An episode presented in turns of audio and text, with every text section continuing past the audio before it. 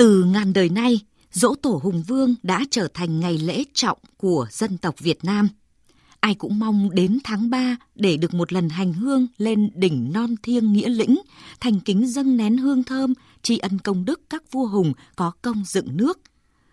Xuyên qua màn mát khói mây huyền thoại mấy ngàn năm,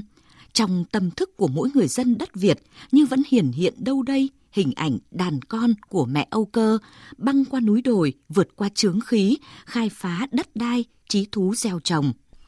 Trên rừng dưới biển, đâu đâu cũng thấm đẫm mồ hôi công sức của lớp lớp con hồng cháu lạc. Lịch sử đã khắc ghi công lao các vua hùng đời nối đời sinh cơ dựng nghiệp để đất phong châu xưa thành miền đất tổ Lịch sử hùng vương được ghi dấu từ những việc nhỏ nhất như dân cày ruộng đi săn đến những công trạng lẫy lừng trong cuộc chiến chinh phục thiên nhiên, đánh đuổi ngoại xâm, giữ yên bờ cõi.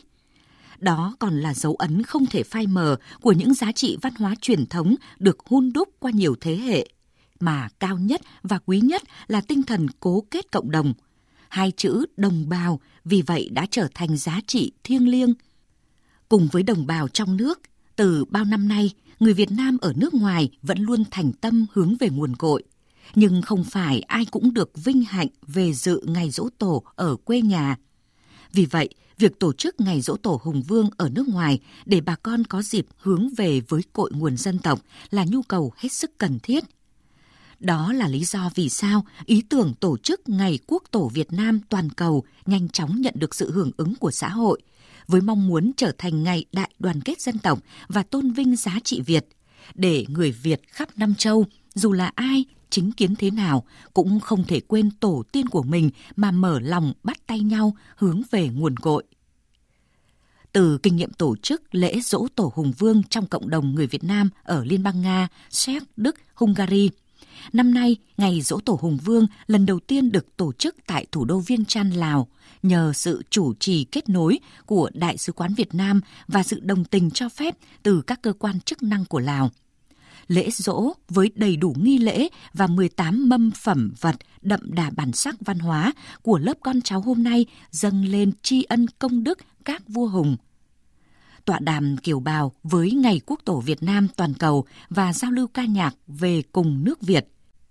Đây là sự kiện văn hóa có ý nghĩa đặc biệt giúp cộng đồng người Việt Nam ở Lào dù ở xa quê hương vẫn được tự tay thắp nén tâm hương thành kính hướng về quê cha đất tổ, hiểu thêm giá trị của tín ngưỡng thờ cúng hùng vương, di sản phi vật thể được thế giới vinh danh, hun đúc tình yêu đất nước quê hương, lòng tự hào dân tộc, tình đoàn kết cộng đồng, tăng cường giao lưu văn hóa, thắt chặt hơn nữa tình đoàn kết gắn bó giữa hai dân tộc Việt-Lào.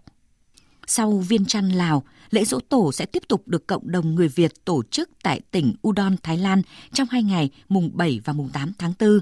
trong khuôn khổ của Ngày Quốc tổ Việt Nam toàn cầu tại Đông Nam Á.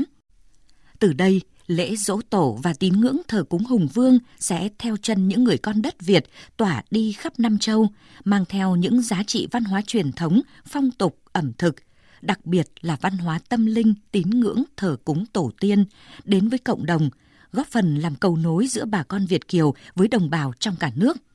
Đồng thời còn là dịp để tăng cường giao lưu văn hóa giữa cộng đồng người Việt trong quá trình hội nhập với nhân dân nước sở tại – tạo động lực thúc đẩy việc học tập tiếng Việt cùng các hoạt động tìm hiểu nghiên cứu về Việt Nam ở nước ngoài,